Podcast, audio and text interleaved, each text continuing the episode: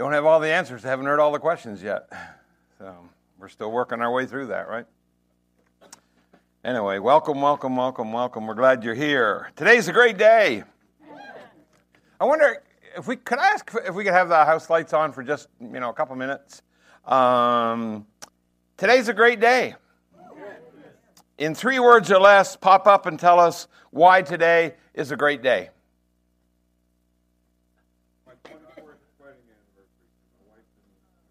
Three words or less, tell us. Don't clap. I said three words or less. I'm healthy. There you go. You want to give him one of your words because you only use two? Okay. The Lord let me live another day. Next, three words or less. I can talk. It's a great day. Pop up, pop up. We call this pop up testimony, and I know some of you have never been around that, but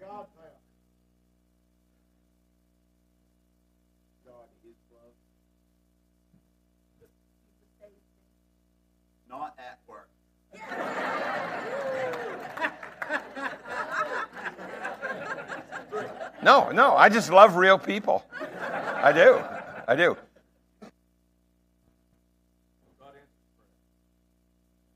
Why is this a great day? Why is this a great day? It is a great day, right? Uh-uh. I don't know. Nothing special, I guess. This is a great day. You know why it's a great day? It's the day the Lord has made. And you ought to rejoice and be glad in it. And it's the only day you've got. You don't have yesterday. That's a canceled check. That's gone. You have no promise, neither do I, of tomorrow. So we have the nasty now and now. Right here, today. This is it. And it is a great day. Some of you are down because of the weather. The weather has nothing to do with whether it's a great day. That's just like me asking you how you doing, and you say, I'm busy. That is not an answer to how are you. It's a great day. Turn to somebody and say it's a great day because some of them are never going to admit it. Thank you. Thank you. Oh, I should have done that to start with. Thank you. Wow. Have you ever heard of the phrase living by faith? Now, how many of you ever heard that phrase? Okay. Boy, that's an overwhelming majority right there. Um, you ever wondered if you've heard that phrase? Have you ever wondered what that really means? Nobody's ever wondered? Yeah. Yeah. I still wonder. But for the rest of you, you just understand what it means, huh? Really means, okay. Have you ever wondered what that really means? I, I'd like you to allow me to kind of wade into the subject by, by, by making what you might consider to be a way out statement. And, and, and here it is. I want you to hear it very carefully. Living by faith is actually a strange way to live. I'll tell you what it's like. It's kind of like trying to talk to your child or a friend or your spouse when that other person is watching TV or is busy on some handheld, one of the many handheld devices, and that person doesn't quite grasp what you're saying because he or she has his mind totally in another place. Well, that's how we live much of the time as Christians. And, and I don't mean for this message this morning to be a general indictment on every Christian and on you especially or myself, but the fact is we have to own some of this. Our minds often aren't focused on here, they're all focused on heaven. So when people try to talk to us about stuff in this life, it's not really what we're focusing on at the moment. In some ways, faith almost makes us, what would you say, aloof or separated. It doesn't bother us if the garage door doesn't work just like it should, or our couch is 35 years old, or we're going out of the house and the hair and the makeup isn't quite right. We don't get all worked up over that stuff. And, and we don't worry about our retirement accounts and how they're going. And whether we're making a few thousand dollars less than our peers or our neighbors or the people who work next, next to us. We don't, we don't even think about those things, or, or whether we're really getting ahead in life. Why? Because we live by faith. Our minds are on those loftier, higher things, the future things, the eternal things. And with our eyes on the cross and the empty grave, in the big picture of heaven and hell, all these other things don't really count for much. Doesn't that all sound good? Unfortunately, that's not usually our attitude. Unfortunately, that's not where you and I, as Christians, live our lives. The truth is, we do get worked up over whether the clothes coordinate or we spend a lot of time making sure the corners of the cabinet are just right. We work hard to make sure we can have the proper nest egg built up for retirement. How's that working for you?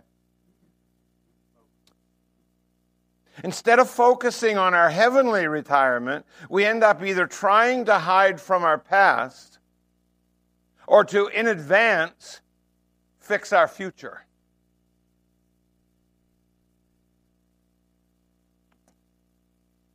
And let me make this statement it never feels, it never quite feels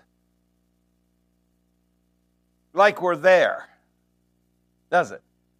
I mean, there is always something to do, there's always another journey to take, there's always another lesson to learn before we'll really be content. So, God sees us running around most of the time from here to there to here to there like chickens with our heads cut off, or heads with the chickens cut off, or whatever. So today we're going to look at this man, Jacob. And by the way, we're in a series on this man, Jacob, who's called the heel holder, H E E L. And if you'll go back to Genesis 25 and read seven chapters through to chapter 31, uh, you'll get that pretty much the whole story. And I hope you are reading it, and I hope some of you have taken that seriously to get those chapters kind of fixed in your mind. But as we see Jacob, he's in the midst of a flight today, and we'll see how it is that not all flights are fun. Not all journeys are fun. Not all detours are fun. Some flights are not fun at all, but they're still necessary. So I want to talk with you this morning about what I call part two the ultimate flight plan.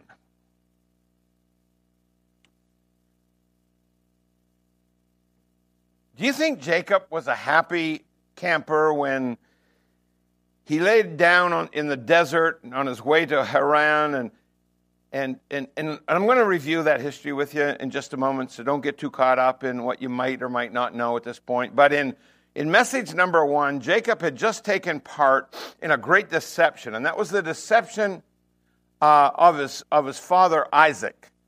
And half, after having dressed up as his brother Esau and disguising his skin, he received the double blessing of both the land and the coming Savior. And he got what his mother told him was rightfully his by the promise of God. And you'd think then that everything should have been just hunky dory. I mean, you'd think it'd be just great for Jacob at that point. It's what he always wanted after all, and now he had it. And that's why I often say we're funny people because we want what we want till we get what we want, and then we don't want what we got. I've seen that happen in so many relationships. I've seen that happen in so many vocations. People searching for jobs, searching for meaning in life, searching for this in religion or in church just activity or, or, or searching here and searching there and, and, and no clear direction of where life is leading them. And, and so we want what we want till we get what we want, but when we get what we want, we don't want it anymore. And it seemed like this is kind of where Jacob is as we meet him again today. You'd expect he'd have a big old smile on his face, like, man, I got the double blessing and I am sailing through. However, Jacob had a problem. Jacob had a big problem. Jacob had a big, red, hairy problem. And the problem's name was Esau, his twin brother. So I'm going to begin to read with you in Genesis chapter 27. We're going to be in 27 and 28 primarily today. Hopefully, you can follow along if you have your Bible or uh, your device that you can get to the scripture. And here's what uh, Genesis 27 41 says Esau held a grudge against Jacob because of the blessing his father had given him. And he said to himself, The days of mourning for my father are near. Then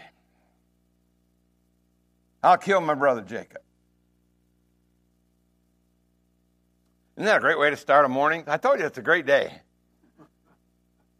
Think about this. If Esau really believed in the blessing, why did he think that he could murder his brother?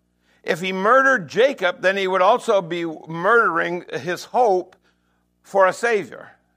See, this everything these men are about to do, or everything they did in life, had lasting and eternal implications.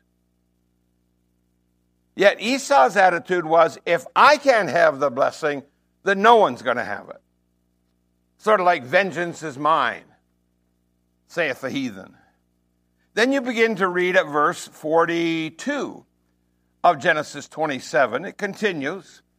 When Rebekah was told that her older son Esau had said what he had said, she uh, sent for her younger son Jacob and said to him, your brother Esau is planning to avenge himself by killing you. Now then, my son, do what I say. Flee at once to my brother Laban in Haran or Haran.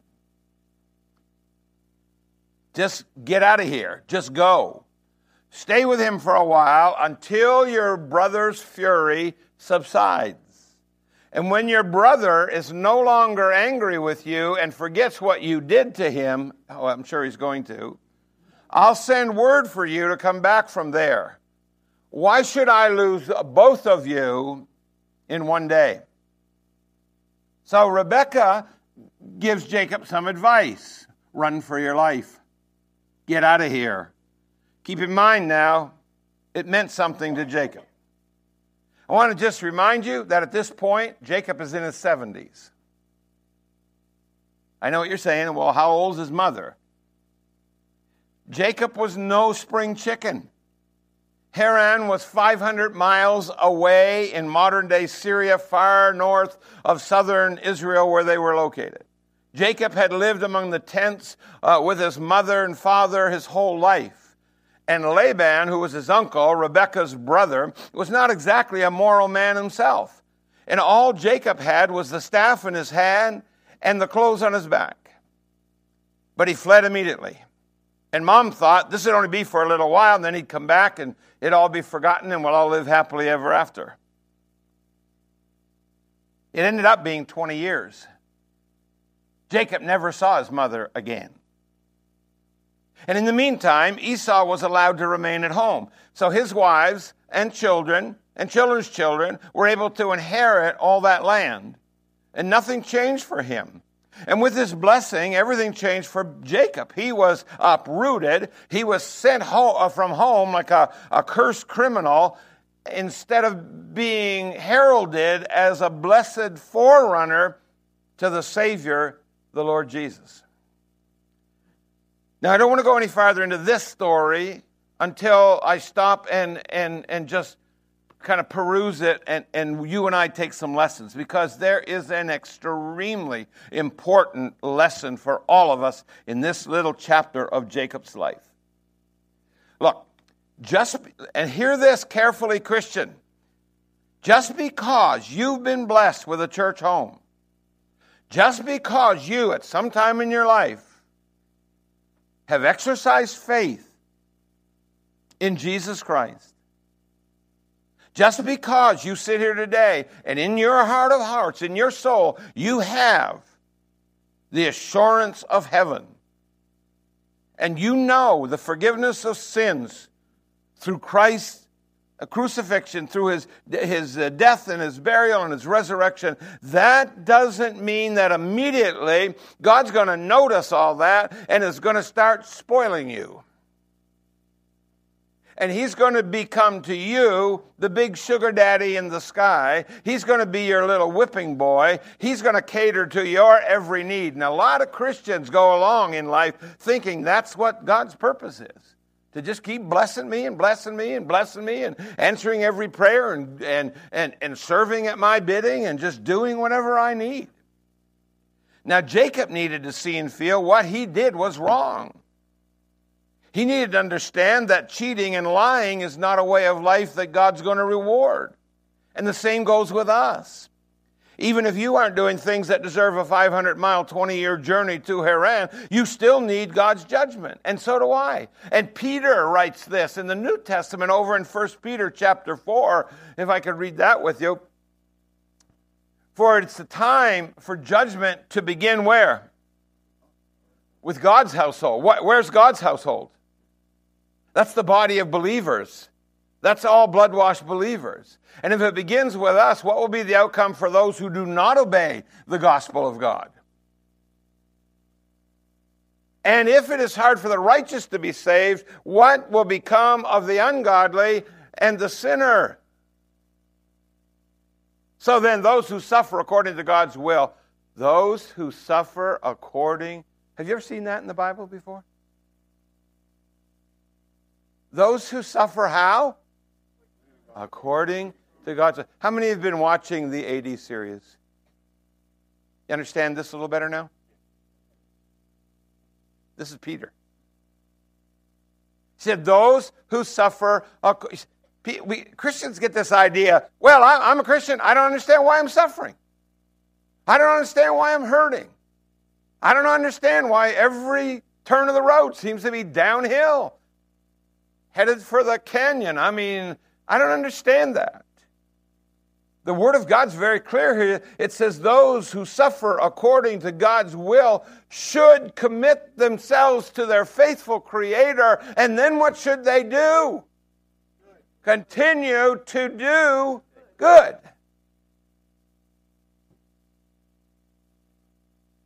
So often we cut and run.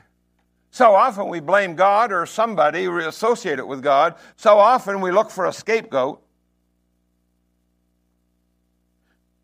I'm going to make a statement you you're going to sit there and say, I never thought I'd ever, ever, ever in public hear you say. So fasten your seatbelt, I'm about to say it. Don't expect life as a Christian to be easy. If you live with that philosophy, you are doomed. And I mean doomed for a head on collision. Expect these kinds of journeys. Are you any better than Jacob? Am I any better than the sons of Isaac, the grandsons of Abraham? I don't think so. Why?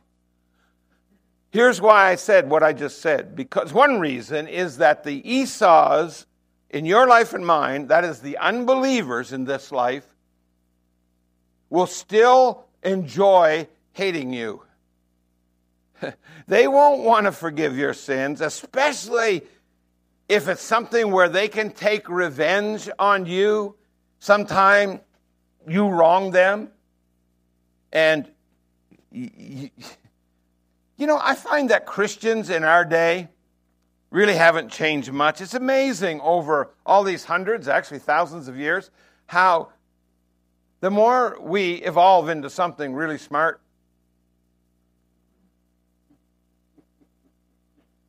how much we stay the same.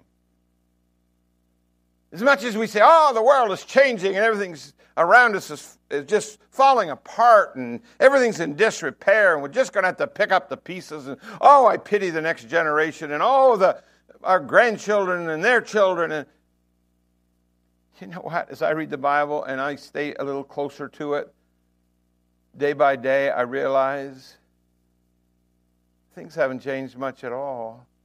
The condition of the human heart is the same as it's always been. I mean, with Christians, it is so listen, I hope you're listening with both ears and your mind and your heart and your spirit, and I hope it's sincere. I mean, it is so easy to judge that other person who sins differently than you do.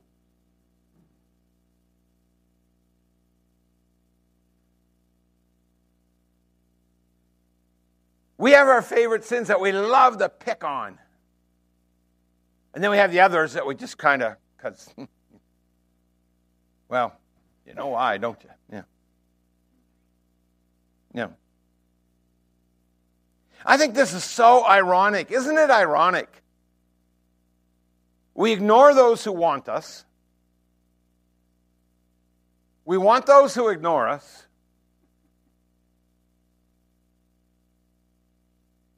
We love those who hurt us. And we hurt those who love us.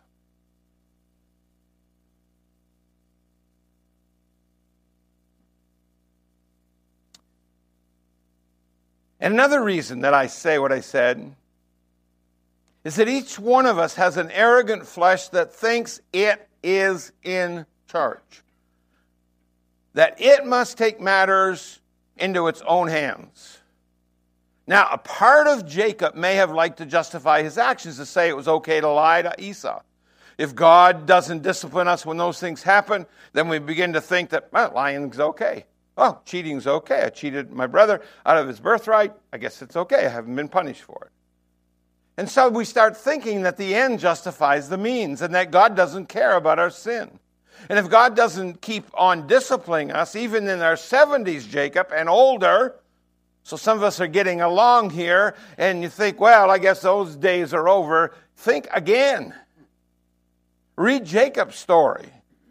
We'll start becoming spoiled little brats and expecting more of God than He's ever promised. So, God's message to Jacob, God's message to you, God's message to me is very clear. He says it doesn't matter how old you are, you still need a lot of training. You need to live by faith. Once we understand what that means, it means to live not by flesh. Now, the next lesson I want to learn about flight planning is we need to focus on the future, especially in the midst of our flight. So Jacob left. Mama said, Run, boy.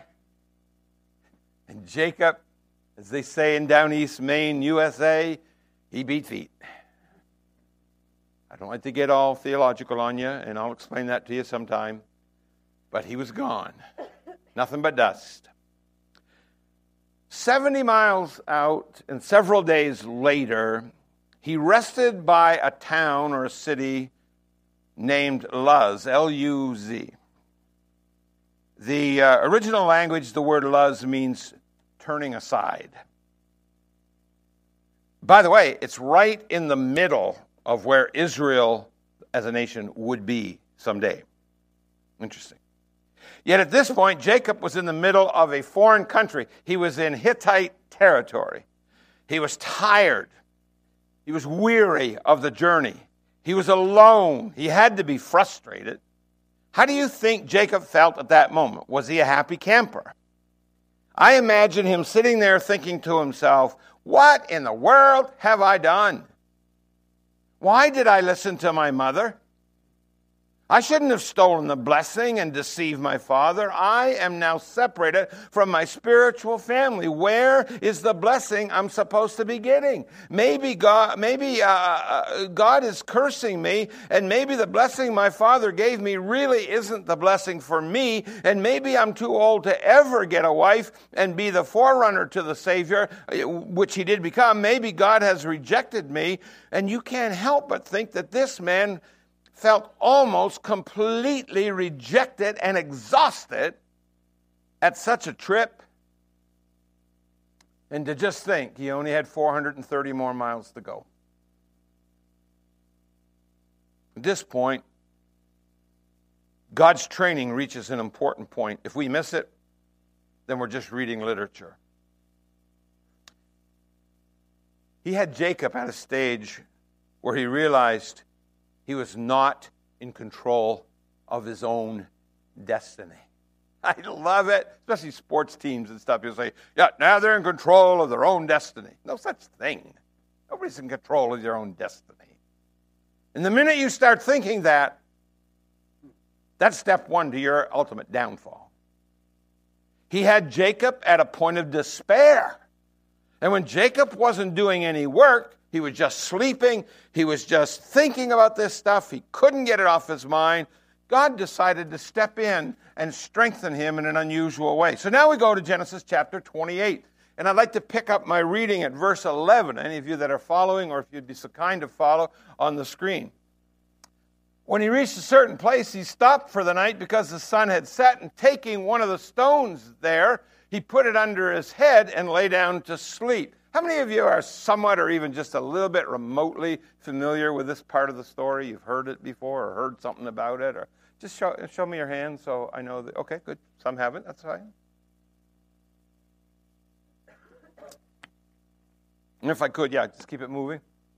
He had a dream in which he saw a stairway resting on the earth with its top reaching to heaven, and the angels of God were ascending and descending on it.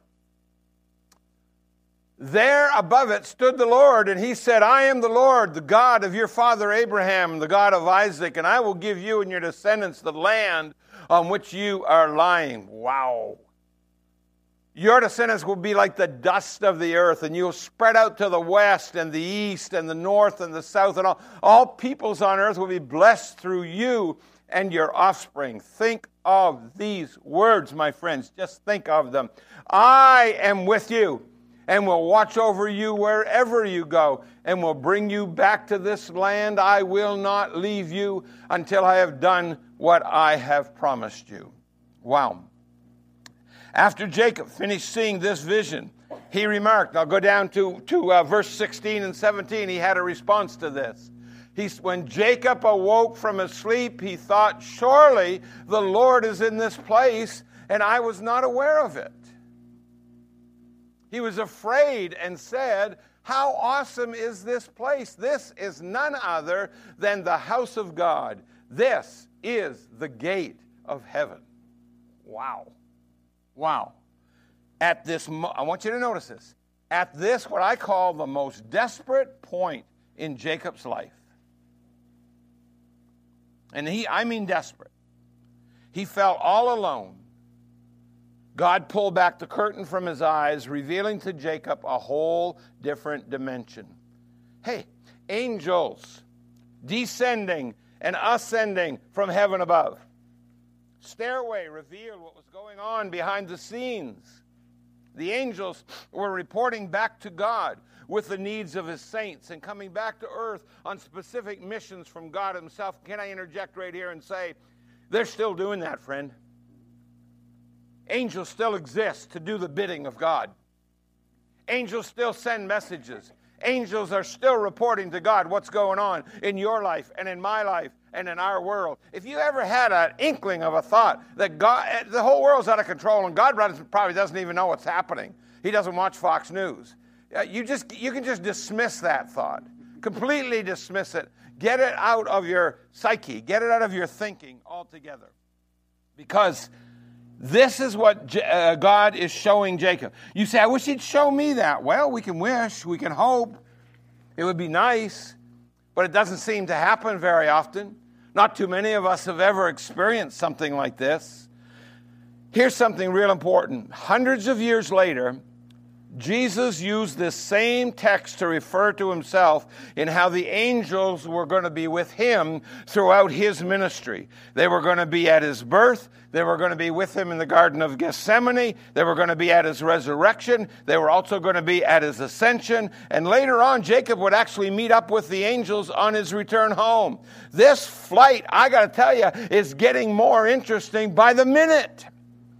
And more importantly than this vision of angels, the Lord reiterated his blessing to Jacob. Jacob indeed will have many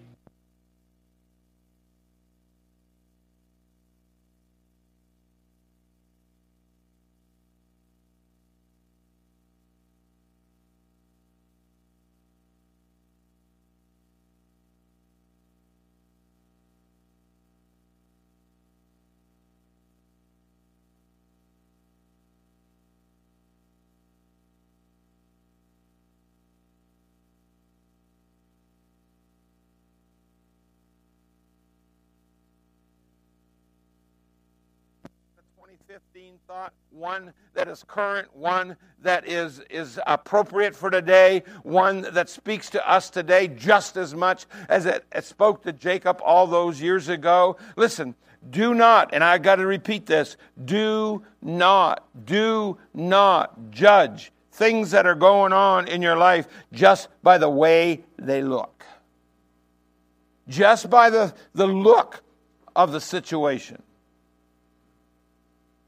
Don't judge everything by the looks of things around you. Listen to what I'm telling you right now in this dream. That's what God's saying. He said, Jacob, you will return.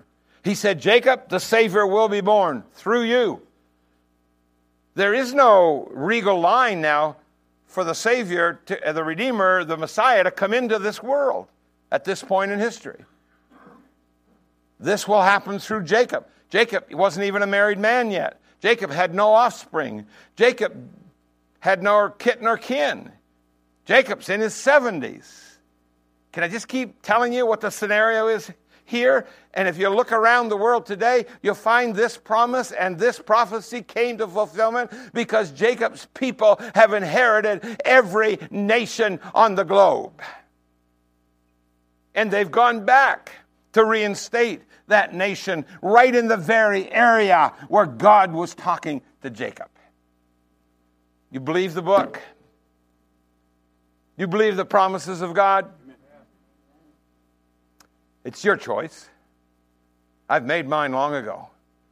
The more you let God speak to you through this book, the more He confirms over and over and over and over again the ultimate and eternal truth of God. Now, let's fast forward to 2015. And I don't know, and it's just as well that I don't. Maybe you came in here today. Say, the only reason I'm here, Bob, is it's raining and there's nothing to do. No, that's good. That's legitimate. It's the only reason I'm here. No. Uh, they said if you want a paycheck, you better go show up. So, um, I, I don't know why you're here. You may still, you may be sitting here now, 40 minutes into this uh, into this service, and you still don't know why you're here. Or maybe you're feeling a little bit like Jacob. Uh, maybe as you look at your life, you say, geez, I've messed up. And I've got somebody really mad at me. And I've had somebody really mad at me for a very long time, and even for a good reason, but they won't get over it, and I can't get over it, and nobody's getting over it. And, or maybe you came in here and you feel guilty. Like, okay, I'm rejected. God's rejected me because of some sin or sins, and, and I'm suffering for this. And I feel like I'm a sufferer. And if you feel that way, let me just tell you heaven's gate is open for you today. These gates were open for you when the angels descended from heaven and announced to the shepherds in Luke 2:11, "Today a savior has been born to you he is Christ the Lord. Hell was shut when Jesus declared from the cross of Calvary, It is finished. Victory was announced when the angels also said, He is not here. He is risen just as He said. And in these words, Jesus promises us in Matthew 28 20, He said, I am with you always, even to the very end of the age. I get asked once in a while, do I think this is getting close to the end of the age? Do I think we're living in the shadow of end times?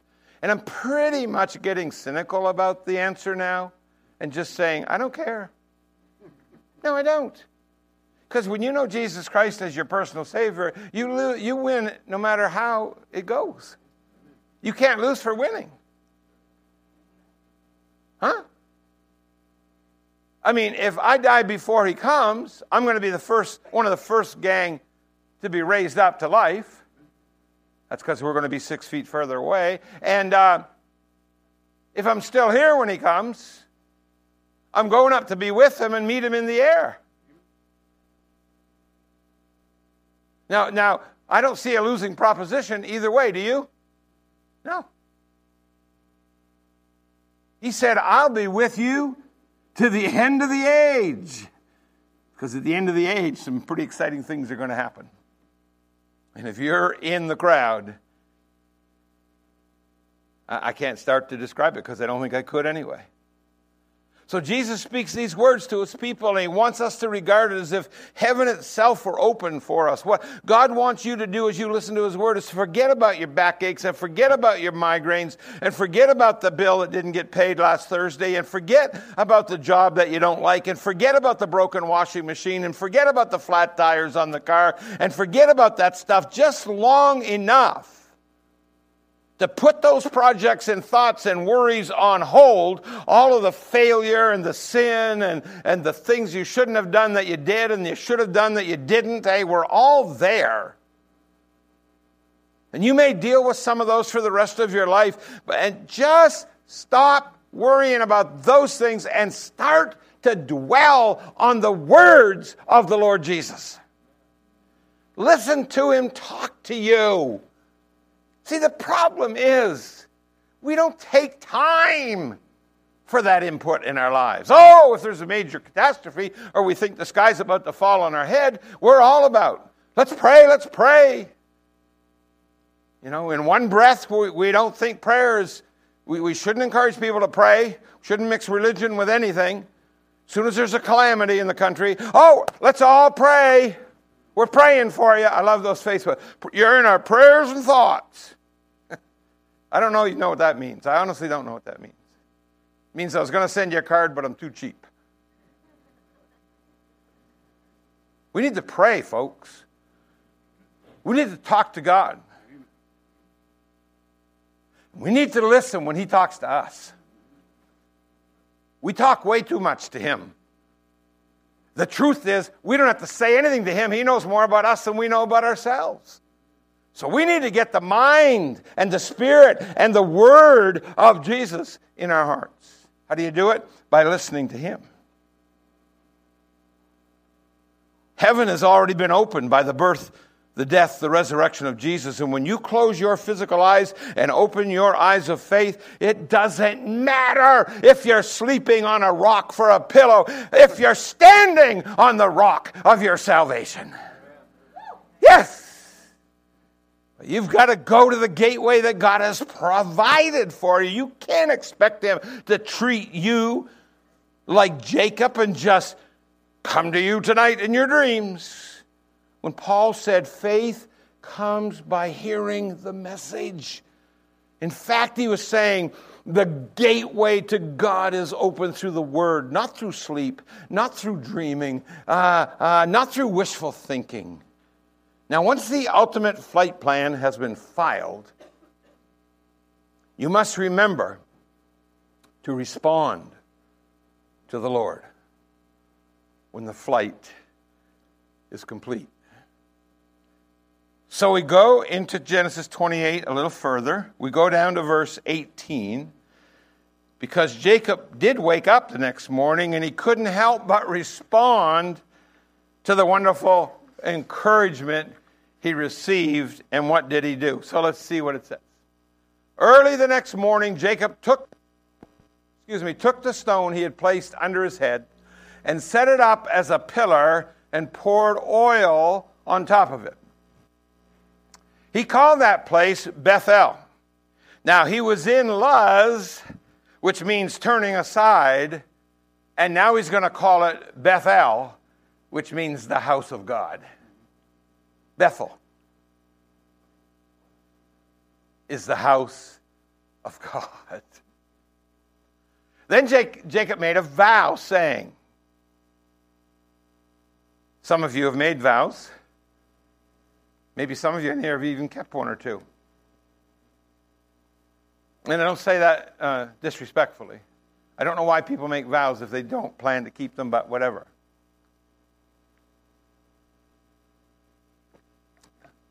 I'm not sure I like that first word, but I'll read it. What's that first word? If. There's no, never an if with God. Can I just uh, restate that?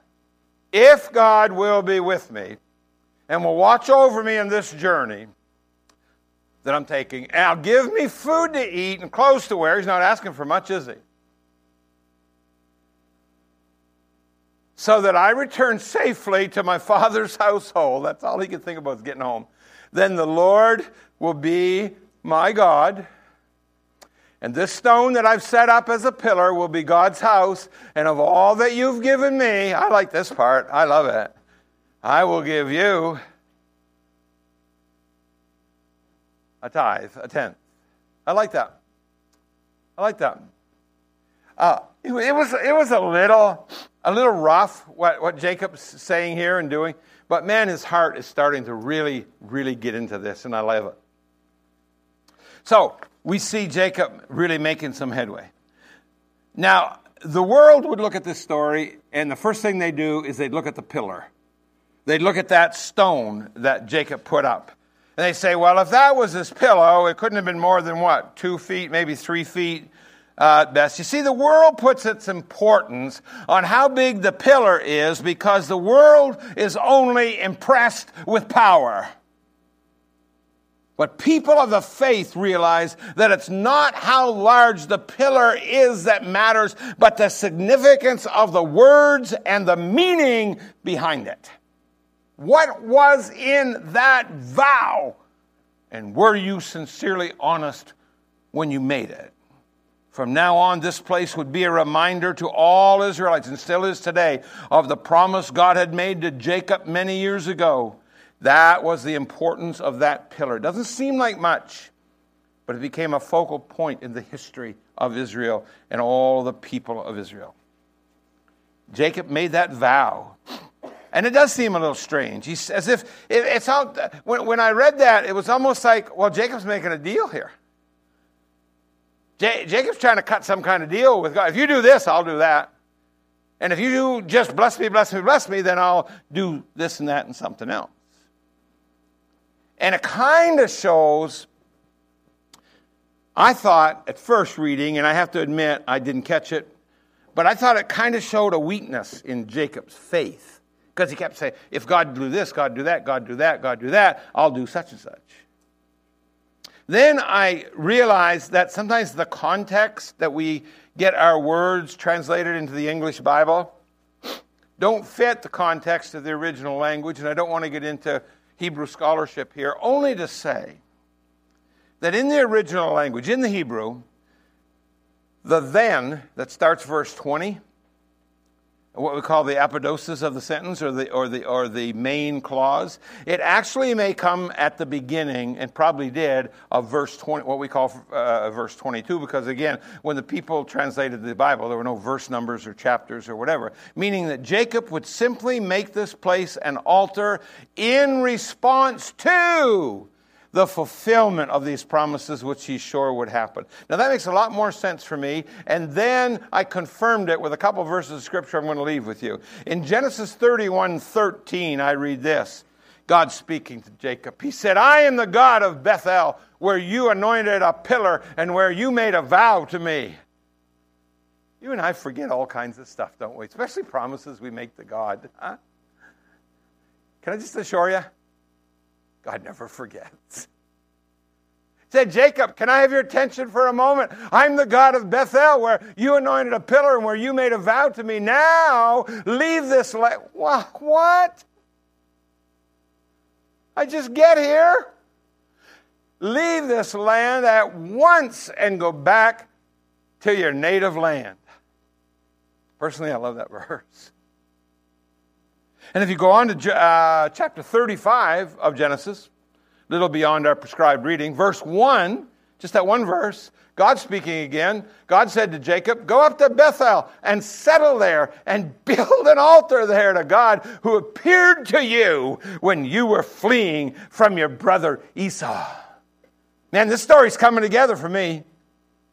It seems in these two texts, God's reminding Jacob of the vow he had made to God and the reason why he made the vow as a way of proclaiming to all of his descendants that God had made good on all of his promises. And he'd left with only a staff, but he returns with much more. And there are so many reasons for Jacob now to praise God back at Bethel, the house of God. Now, friends, as we go on in our journey through this life, it's good for us to set up our Bethels. What are they? Modern day reminders of where we've been. See, every person in here is on a journey. Every journey represented in here started at a different place than the others, took a different route altogether. Still unpredictable. We don't know where it's headed, how it's headed, how it's going to end up. Keep your inspirational notes.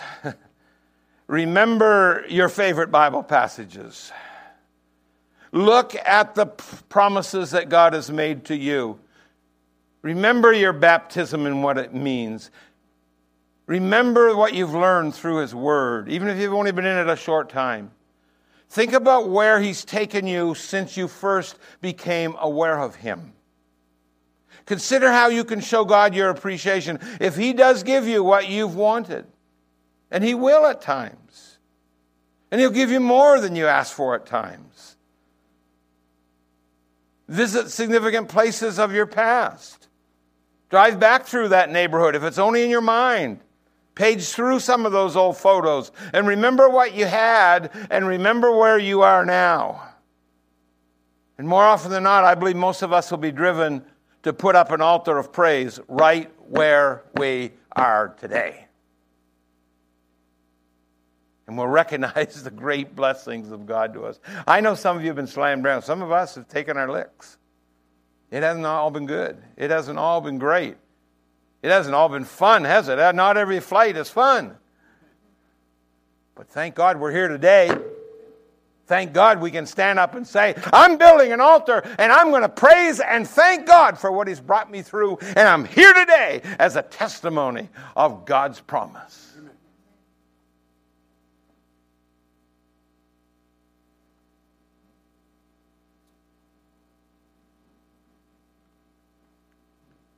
You know, God's been more than generous with some of us through our lives.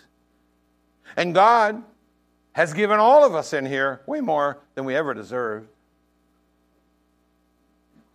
So it'll motivate us to praise God even more in our lives. And when we find ourselves physically worse off than we were before, we still need to be content knowing that we have a sure destiny of the promised land of heaven through faith in Jesus Christ.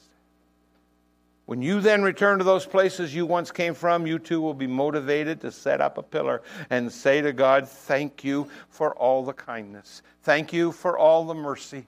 Thank you for all the grace. Thank you for all the salvation. Thank you for all the love. Thank you for all the power. Thank you for all the spiritual awakening. Thank you for all the meaning. Thank you for all the purpose. Thank you for making my life worth living, dear Jesus. Thank you, thank you, thank you, thank you, thank you, thank you, thank you, thank you, thank you, thank you, ad infinitum. World without end, amen and amen. Thank you, thank you. Hey, remember, no retreat, no surrender. Nobody likes to flee from a fight yeah, because it kind of shows weakness or it shows desperation, it shows defeat. But I got to tell you one little thing here because if you get caught, some of you have noticed, you're just getting started in your faith and you're getting tripped up already. Plenty of people, even God's people, have had to flee from danger. Like, I'm not going to list them all, but I want to list three permanent, uh, prominent examples. One is David who had to flee for his life. He had to leave the palace because his son Absalom was out to kill him. Jacob had to flee from Esau, right here in this story, because Esau could see blood. And if you watch the AD series, you'll notice that Jesus told the disciples to flee from Jerusalem, and that's all they seem to be doing for all those 12 series.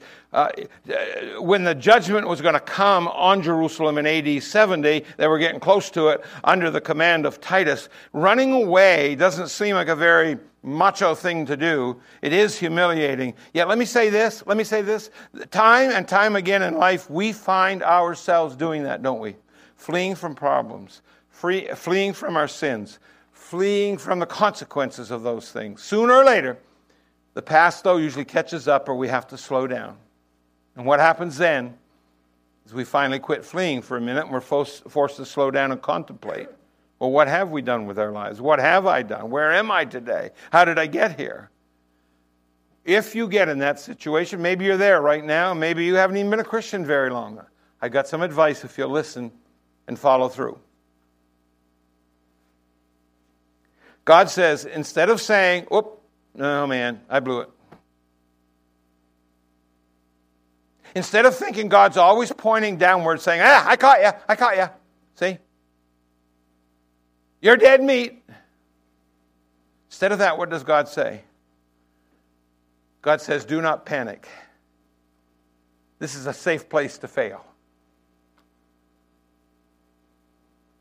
I'm still here. God says, I'm still in charge. Aren't you glad? I still died. I'm still risen. I still love you. I still forgive you. See, God can forgive me, but I can't forgive you. Now, what's wrong with that picture? God can forgive you, but you can't forgive me. What, what is wrong with that picture? God says, I don't care where you are. You just sit right now and contemplate. You just sit now and breathe. You just sit now and think about how you got, where you got, and where you wanted to be, and how different that is. And the flight plan was all filed, but something's gone amiss, and here I am, sitting here wondering, is this it? Am I done? Is it over? Is there no hope? And God says, I still love you. I still forgive you. Your problems have already been paid for. Why do we keep making people pay for their problems over and over when it's not even our jurisdiction? God says, I'll take care of your future. You can be sure of that. You have my word on it. See through Christ, the gateway to heaven is open for you. So stop your flight, open your sight, and revel in delight. For in the end, God says, by believing in my promise, you will be right here with me. You've never heard a promise like that. Nothing satisfies our eardrums like that promise. No matter, no matter, no matter. In the end, by believing my promise, you will be right here with me. So I need to ask you, kind of like God, in essence, was asking Jacob, the heel holder, do you have a flight plan?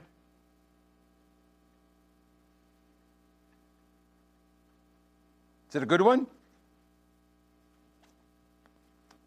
Is it a safe one? Is it a reliable one? Is it a long term destination one? Do you have an ultimate, eternal flight plan? A flight plan for this one life and beyond. And listen carefully.